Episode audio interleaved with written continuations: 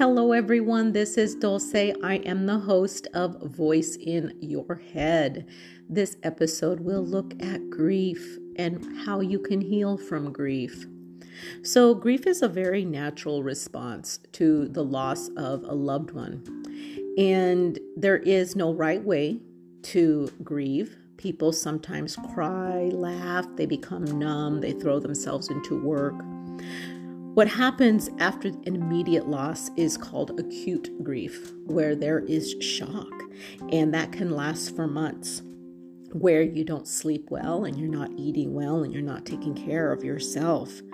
But those symptoms will slowly diminish over time and become integrated grief, where you will have resolved most of those symptoms and you will accept the reality of the loss and become more integrated into your life and the routine of life. It does not mean that you're going to miss that person less, of course. Um, it, yet, the symptoms of acute grief may show up during times that are important in your life, such as holidays and birthdays. So, when we talk about um, complicated grief, about 10% of individuals develop complicated grief after a loss of a loved one. And it's where those acute grief symptoms just don't go away. Um, and they last for years, where the individual still yearns consistently for that loved one and experience guilt when they think that they need to move on so, with psychotherapy, of course, that grief can be treated.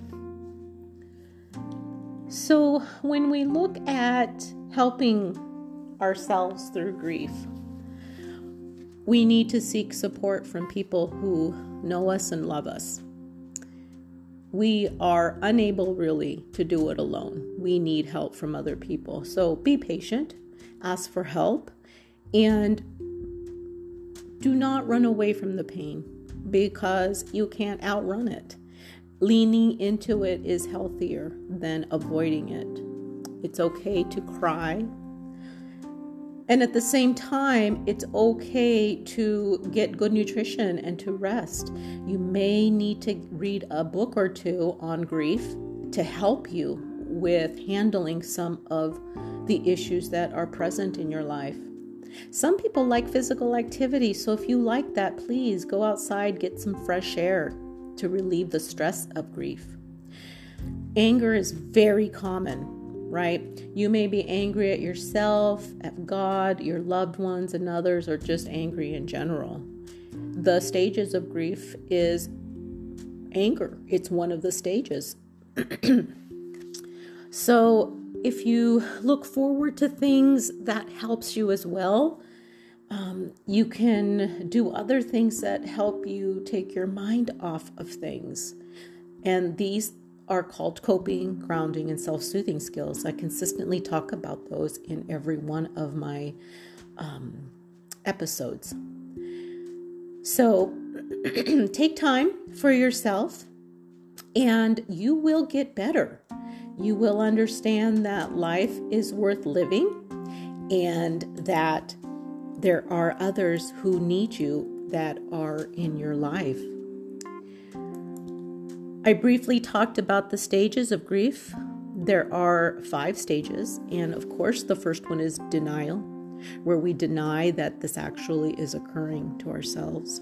We have anger, and I briefly touched on that. We can bargain and say things that can hopefully work in order for us to alleviate some of that pain.